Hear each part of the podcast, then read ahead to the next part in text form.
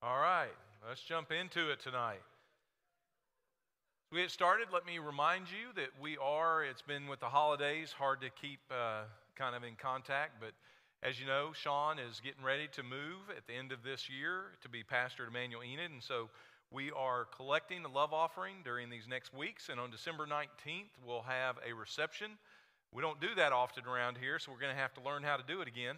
And uh, it'll be a come and go, four to five, uh, be in room 143 at the front of the church. And like I told you before, we're having a Sean spirited reception. It's going to be all the junk food Sean eats on a daily basis. And it is a wide variety. So you, everybody will be able to find some kind of crazy snack that you can pray over and prove how big God is to bless what you're about to put in your body. So we encourage you to come out, enjoy that time, show their family how much we appreciate all they've done uh, these years for us. We are taking kind of a different approach on Wednesday nights uh, for a few weeks as we had a theme this year of going one on one with God and then introducing our God to someone who doesn't know Him. Well, we spend a lot of energy focusing on praying for our ones, sharing our story, learning how to engage the gospel with people. But if we're not spending time every day with our Lord, there won't be that fresh outpouring uh, of sharing. It'll come naturally as you walk with Christ, as you abide in Him, and Christ abides in you. It will flow from you in the conversations you have. Uh, you'll see life differently. You'll, you'll see ministry opportunities that are before you that maybe you never saw before because you're abiding in the vine. And so we are digging in, learning how to go one on one with God. There's a great book. Some of you have already gotten it. I would encourage you to pick it up. Ross Allen Hill, who uh, did the broken pieces. And if you remember the vase, the guy that brought the vase in and talked about brokenness, he has written this book on fuel to ignite your soul. It's a 40 day challenge. Uh, it will take you through being fresh in your walk with God. It'll talk about prayer journaling. He has an amazing prayer journaling uh, uh, discipline that has been really valuable to me in recent days. If you're interested in that, the books are up here. They're $10 a piece. You can pay on the church app or you can pay with cash or get us later, but those are available if you would like to have a tool to help you abide more in the Word in the days ahead. Uh, just reminders, I'll keep putting these up on the screen for those that are jumping in or even viewing online. The tools that are available to you that are free. There are lots of other ones. You may already have a lot of good tools that you have learned or access yourself, but BibleStudyTools.com is a great site, and PreceptAustin.org is a great website. Tons of different helps, concordances, dictionaries, um, commentaries, sermon notes, all kinds of different things that are available to you. Now, in one on one with God, it literally is an amazing Bible study that we will make available to small groups uh, that take you even deeper in the disciplines that I'm kind of talking about here on Wednesday nights. Uh, written by a great couple from Northwest Baptist Church, I think back in the 70s. Uh, a businessman who had uh, the understanding that he was a minister as well. You don't have to be on a church staff to be a minister. We're all ministers of reconciliation. And in his business, he had a heart for his employees and his customers, much like we do with community bridges here at our church. And, and so he was burdened not only just to lead his employees to Christ, but after they became Christians, that they would get the help they need to grow in their relationship with Christ. And so he and his wife developed this material called One on One with God. It was a multiplying discipleship strategy to help people know how to get into God's Word versus just seeing a big old Bible sitting on a coffee table. And so his three points that he teaches through that is just something I'm bringing to you uh, you can go deeper with it. You can help us teach this to other believers in the year to come. But it's called ponder, number one, ponder. The second principle is picture. And the third one is pray. So when we ponder, we're not just reading the Bible to read the words to say, I've read through the Bible. Um, while it's good to get as much word in you as you can, uh, what good is it to read through the Bible if you're not letting the word really penetrate your heart? And so we need to take time to to digest, to consume the bread of life, to ponder on the words that God has revealed Himself in. These things have I written, He said, that you may know you have eternal life. It is God who is the author, using human authors as pens in His hand to give us His divine revelation. And as the Bible was written under inspiration of the Holy Spirit, certain words, certain phrases, deep clues into the mysteries and the depths of who God is exist in front of us. And we can either see it as a bunch of mysterious language and religious lingo, or we can ponder and dig in and peel open uh, the depth of what God is communicating to you as His love letter to you, His bride. So that's pondering. The second thing we do after we ponder on those principles is we try to turn that into a picture. There are three ways that we can picture the truth that we just pondered. It can be a mental picture, it could be like a blank canvas, and, and how you visualize that truth. If you look at Jesus' teaching often, he tried to help people see truth in pictures. He would use analogies and parables and object lessons, and, and, and those things still stick today. And those lessons that Jesus taught as pictures have changed cultures all around the world and are a part of human vocabulary, and it comes from the teachings of Jesus in those pictures. The third thing we do is after we kind of digest it through pondering, as we turn that into a picture, let's stop and let's pray in that moment. As God is speaking to you through His Word, don't just bookend in prayer, start with a prayer, read the Bible, and close in a prayer. You learn a holy dialogue. It, it should be as you spend time in the Word and you spend time with God, it should be just like spending time with your best friend at a, at a restaurant or over coffee. You don't have one of you just open up with a word of prayer at the beginning and, and then stare at each other and read a book, and then at the end of 20 or 30 minutes say, okay, let's close our meeting time now in prayer. You dialogue the time you spend together, and that's what you do when you're abiding in Christ and Christ is abiding in you. So, what we'll do is we're practicing these three P's. We're taking a verse or two verses at a time. We're going to ponder them at the table. You'll do it individually first, then you'll do it collectively. So you might even start swapping up your table every once in a while just to dialogue with somebody else about Scripture on a Wednesday night. And then we'll come back and we will pray about the specific truths that we pondered in those verses too. So you're gonna you're gonna ponder, you're gonna picture, you're gonna pray. You're gonna ponder, picture, pray. Ponder, picture, pray two or three times tonight. You ready? Let's dig in. Let's jump in where we left off last time, two weeks ago. Open up to Ephesians chapter 1 verses 7 through 8. Carolyn, you're doing a great job with the slides. Rock and roll back there. Ephesians chapter 1, verses 7 through 8. We kind of already pondered this a little bit, but I wanted to kind of pick back up there and take a look at it. In him, we have redemption through his blood, the forgiveness of our trespasses, according to the riches of his grace, which he lavished on us in all wisdom and insight. So take those two verses. Maybe reflect on what you talked about two weeks ago. Maybe you weren't here two weeks ago. Uh, remember, I'm encouraging you to circle things, underline, uh, draw arrows, look for uh, relationships that are maybe, uh, if you see an and, it connects two things. So connect those things, those concepts, whatever you're seeing in those scriptures. So individually, without talking around your table, you do your own pondering. What jumps out at you? What are some truths God's communicating there? And then in about three minutes, I'm going to have you share together at your table. So you go first, verses 7 through 8.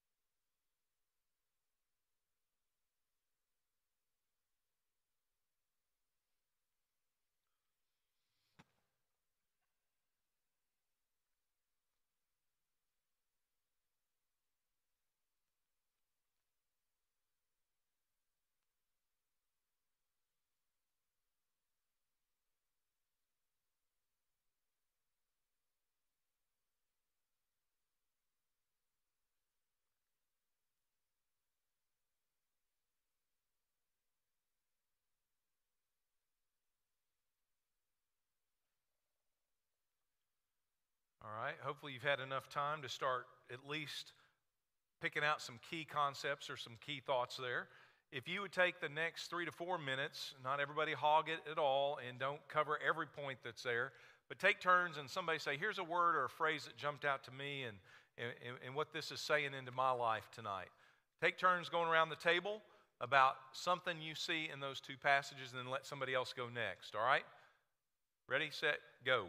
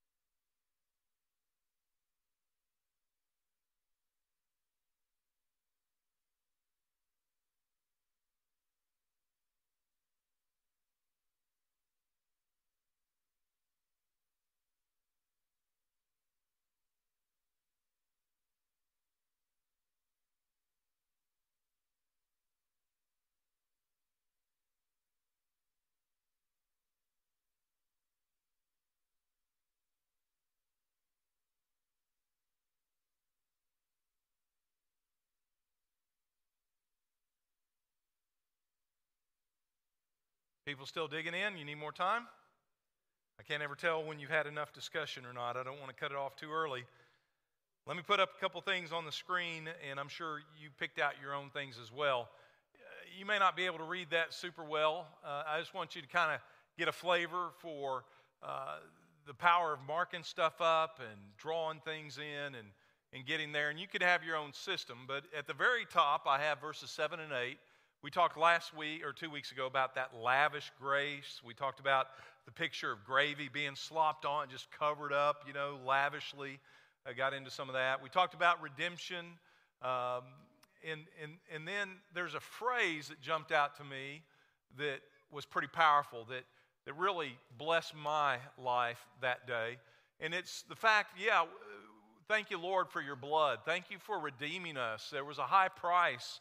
Uh, that word redemption, uh, that only happens if a price is paid that you can't pay. That's where that term comes from. Maybe you would have had to dig that out if you were a new student to Scripture. And for something to be redeemed, we've talked about before, many of you will get this in this crowd, the S&H Green Stamp book. You remember that?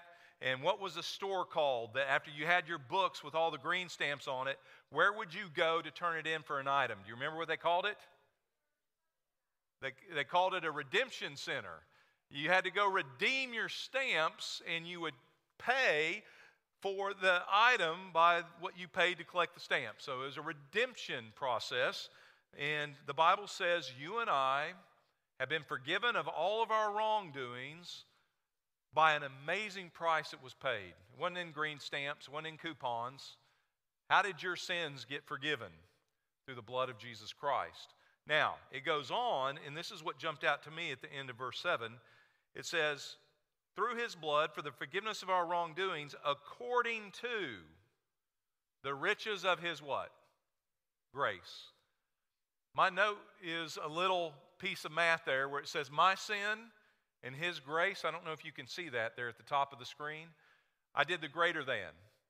I need to be reminded that his grace is much greater. It was according to his great grace, and my sin is less than that great. In other words, it's a reminder to me of how abundant God's grace was lavished out on me. Just a small note, but can I just tell you how powerful that was to minister to my spirit in that day, in that moment, to show that God so loved me that in His lavish grace, He poured out that grace which is greater than all of my sin.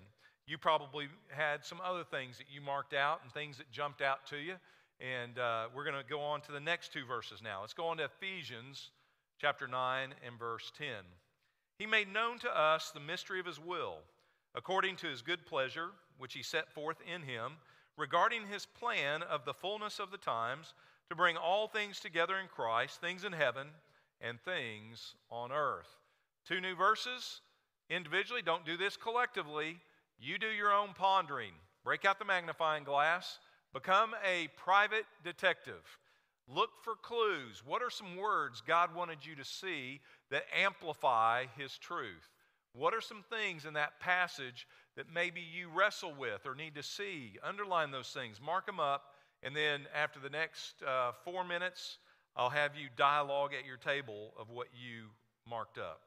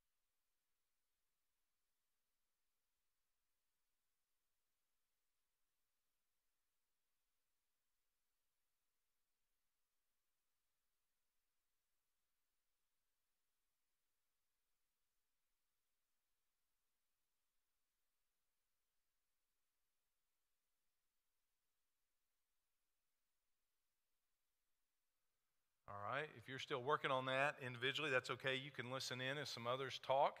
If you'd move now to discussion around your table, uh, pick out one or two things that jumped out to you in that verse and talk about it with those at your table.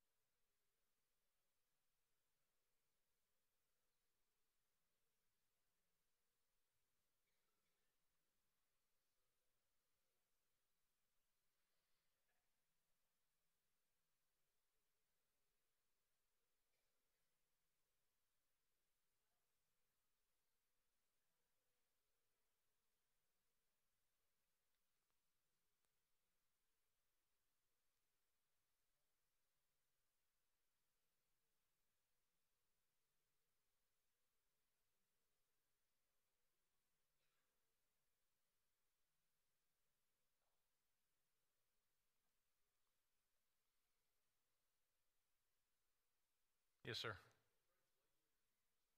New American Standard is what I use.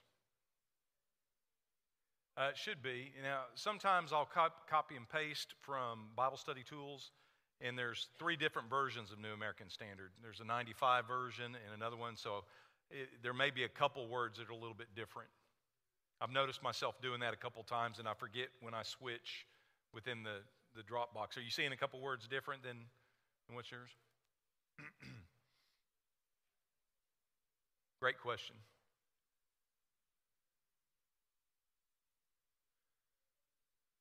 Now, I violated the principles, and I have a tendency to do this when we do this in staff meeting. By the way, we do this as a staff. We, we share our devotions, what God's teaching us when we go one on one with God, and then we do the ponder, picture, pray. And Bob, who's very disciplined in this, learned it at Northwest Baptist when he was on staff there and has taught multiple classes, always has to remind us we do the pondering really well, we forget to stop and do the picture. Uh, we didn't do that in the last two verses. Uh, I should have given you more time to then, as you discussed uh, what you saw there, pick out those things, those truths that you pondered, and turn them into a picture. Remember the three ways to picture the canvas, it can be Jesus sitting across the table and speaking a truth into your life. Or the third option is it's just God gives you points of application. These are three things I need to do, and we pray, and then you pray about those things. So I'm going to back up the train for a little bit, if you'll forgive me. And let's go back to the previous two verses. You look at those two verses and the things you talked about at your table uh, back before, yeah, in seven and eight, and pick out some things. For example, uh, I told you about how His grace was greater than all my sin as I think about that, my picture was the math sign, the greater than sign. I can just see that in my head. It's not a great big picture, but it's a picture that I have uh, that I relate to from going through math class all the time and thinking about which side of the equation was greater and which was lesser. And when I can see the beauty and the magnificence of God's grace, now I turn that into a dialogue with God. And for my prayer out of those two verses, it would be Lord, thank you that you paid an ultimate price for my sin. The wages of that sin was death, and that's what I deserved. Lord, it was a debt I couldn't pay, a debt I could never overcome. Uh, I'm in debt to you, Lord, and it was your abundant grace, your grace that is greater than all of my sin. That's not just a beautiful line in a hymn that we sing, That's my reality. God, thank you that your grace was greater than all of my sin. Do you see how I just dialogued with God just out of the simplicity of those two verses? All right? So you pick out your pieces. What was it? Maybe it's the lavishness of His grace. What is it that God overwhelmed you with as you put your magnifying glass on those two verses? Turn it into a picture, however you need to picture it, and then have a dialogue with God. You don't have to pray out loud like I just did, but from your heart to God's, take a moment and pray out of verses 7 and 8. Would you do that? And then we'll come back to 9 and 10.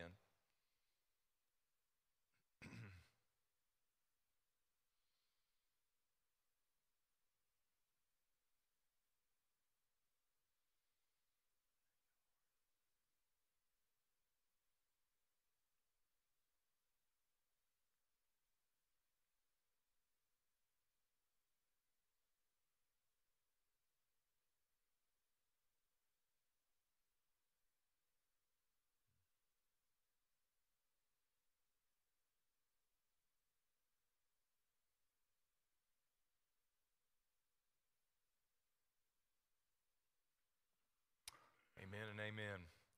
All right, you hold me accountable that I don't move us too fast and keep just moving to ponder, ponder, ponder. We want to take that time and we want to dialogue with God. Let's go to verses 9 and 10 now. Um, I forgot if I even, did I already have you dialogue on 9 and 10 or did you just do the solo? You already dialogued? Okay. So um, let me pop up a note that I had in verses 9 through 10. As I went through there, obviously the mystery of his will. That's a unique phrase. Um, I hope that you stopped in that. I think I heard Dr. Myers over here talking about the mystery. Um, I, I, wrestled with that some. Why did he use the word mystery there? Why didn't you just say his will? You see how I kind of ask those questions? Uh, there's a reason these words are on these pages. He wanted to convey in deep meaning deep truths. And so I had to do some digging. I did a little bit of research on the word mystery. That word for mystery doesn't mean the unknowable, you know, there are a lot of mysteries in this world. And uh, sometimes we think of the mysteries, maybe a mystery movie, or if you grew up with uh, Scooby Doo and the Mystery Machine, you know, we have all these different interpretations of mystery. And for some, a mystery is something that's unsolvable, uh, unknown. And that's not what this word means. It does mean a knowable revelation, it must be revealed. It isn't easily discerned. You remember Jesus said, I have to speak in parables because uh, there are those who can't see it, they're blind. But those who God opens their eyes, uh, the revealed mystery.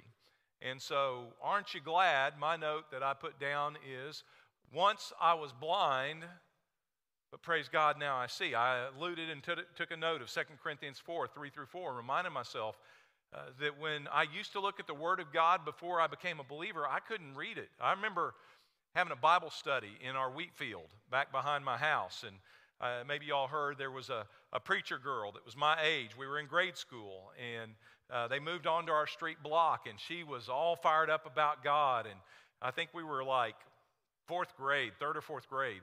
And she started a Bible study in the wheat field behind my house, and we would come out with our little children's Bibles. And I wasn't even a believer, obviously, and didn't really go to church much, but I had a Bible given to me by my godparents when I was one year old. And I always kept that Bible, I always loved that thing.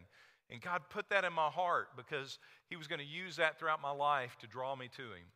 And we go out there and we started, and where do you think you start? You always start at the front of the book, right?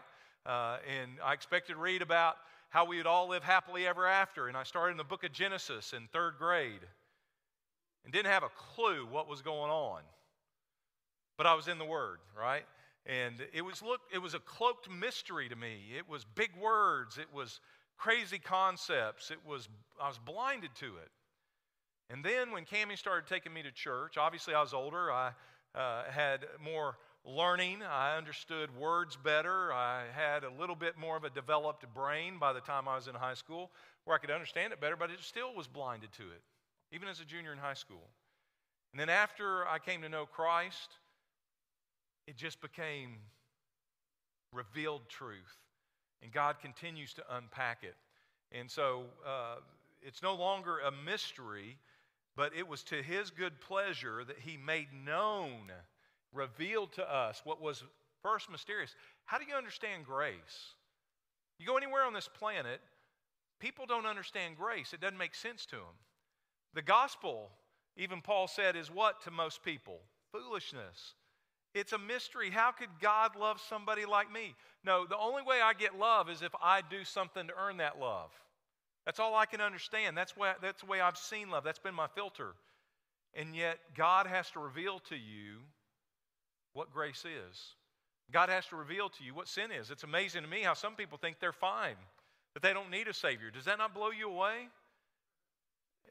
And it's hard to remember how hardened we were before God opened our eyes to that truth. So, what was once a mystery, God has made it known to us. And if that doesn't blow you away and you can't look at that and say, Man, I am blown away, God, that you chose to open my eyes, that you didn't leave me in that blindness, you didn't leave me in that darkness, but you made known to me the mystery. So, right there, already, as I've pondered that, that would certainly be a holy dialogue. I'm already talking back to God about it. I'm already praying in, in my language, if you will. I'm, uh, I'm dialoguing with God as I see that truth and I picture it, and then I turn that into a prayer. Um, and then in verse 10, another thing that jumps out in verse 10 regarding his plan. I circled that and I highlighted it in yellow to know that that was his plan from the very beginning was to reveal to us that we might know we have eternal life that it didn't have to remain a mystery that he would make it known. And man to know that god had a plan for my life that just jumps off the pages to me. Where i could have just read through those two verses and moved on those type of things jumped out to me. So you find what jumps out to you. Maybe you even heard something from somebody else and that just ministered to your spirit dialogue with God about that. And a matter of fact, this time what I'm going to have you do is I'm going to ask somebody to be courageous at the table because I know that we have grown as a staff when we listen in on somebody else pray their picture. Um, it helps us all grow in dialoguing with God. And so if somebody would be brave enough around the table, let the others listen in say, I'll do it this time. There's something I'd really like to just thank God for in this verse and you just pray while everybody joins you at your table. Would somebody be a volunteer? Do that right now around your tables, and then we'll go to a couple of other verses before we go to prayer time tonight.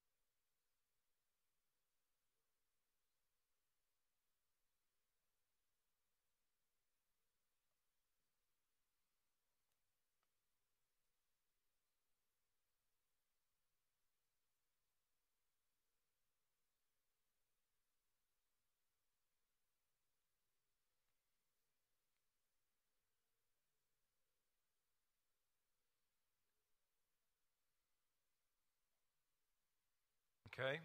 Hopefully, you've had time to pray through that. We're going to jump into two more verses. Let's go on to verses 11 and 12. In him, we also have obtained an inheritance, having been predestined according to the purpose of him who works all things in accordance with the plan of his will, to the end that we who were the first to hope in the Christ would be the praise of his glory. There's a lot of fancy stuff going on right there and a lot of good spiritual lingo. Dig in on it. Break out your magnifying glass. Do that as an individual. You've got three minutes, and in a moment, you'll get to talk about it around the table. Ready, set, go.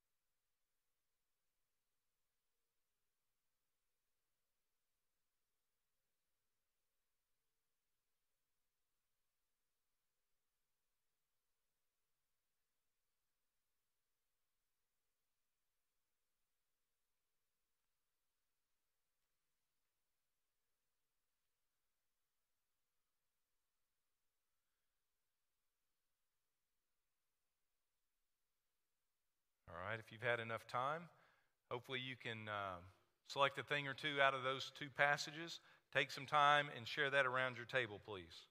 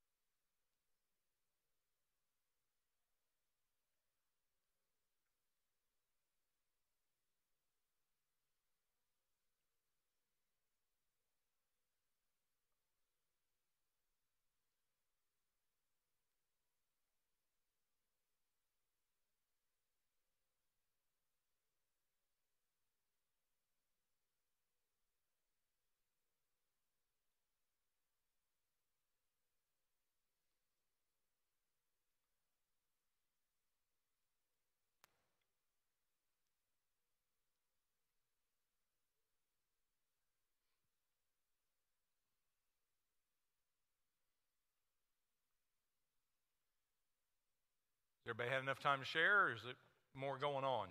You need more time? All right, I'm going to interrupt then if I can. Let me, uh, let me point out one little piece there. There's a lot. Uh, if you've noticed in just a few verses, every week you see this constant predestined concept coming up. And when you constantly see him talking about his predestined plan, you'll see it always tied to the man of the plan. You'll always see it tied to Jesus, predestined in him according to his plan, according to his will. He was slain before the foundation of the world. You'll see these concepts throughout Scripture. But one of the benefits of that predetermined plan, in verse 11, it says, In him we've obtained an inheritance. Did anybody jump in on the word inheritance? Okay, good. Uh, you look at that and you think about that, and there's some depth to that word. Notice he just didn't say a gift, he just didn't say we have these pleasures or treasures or rewards. He used a very specific word, inheritance. Well, it'd be good to go over to your BibleStudyTools.com or to Concordance and dig into that word, inheritance. You have to be very careful sometimes uh, that you don't just use our current cultural context for a word, but you actually get to the meaning, the original meaning in the historical context of the word that particular word in that language, Greek in this case. Um, and you dig into some of those things. And sometimes they are one and the same. Uh, we can all think about an inheritance. How do we get an inheritance? Do we work for that inheritance? No, our parents did. Somebody leaves that to us. We were talking at our dinner table about uh, Valerie's aunt, and she's an antique collector and things that she's leaving to them, uh, an inheritance. Well, in our inheritance, um, this was being used. I read um, John MacArthur's commentary on Ephesians 1, and he talked about being at a summer camp with teenagers. It was the early years of his ministry. He showed up for the summer camp as the speaker, and he noticed a young man who would always isolate himself in the very back of the, uh, of the room. Anywhere they were at, he was always by himself, always isolated, all by himself. So he finally got a burden for this kid, and he walked over to him, and as he approached him, he noticed that he had a very dramatically withered hand, arm, and leg. All of a sudden, he understood the young man's insecurities and why he was kind of withdrawn. As he went to introduce himself, he said the young man greeted him with a very bitter scowl and just kind of tried to push him away, just like he was doing everybody else at the camp. And John began to speak into his life and began to try to get to know him better. And, and uh, I forget part of the conversation, but basically the kid snapped back at him. He, he obviously was very bitter and he said, Do you see what God has done to me? What would you say in that moment?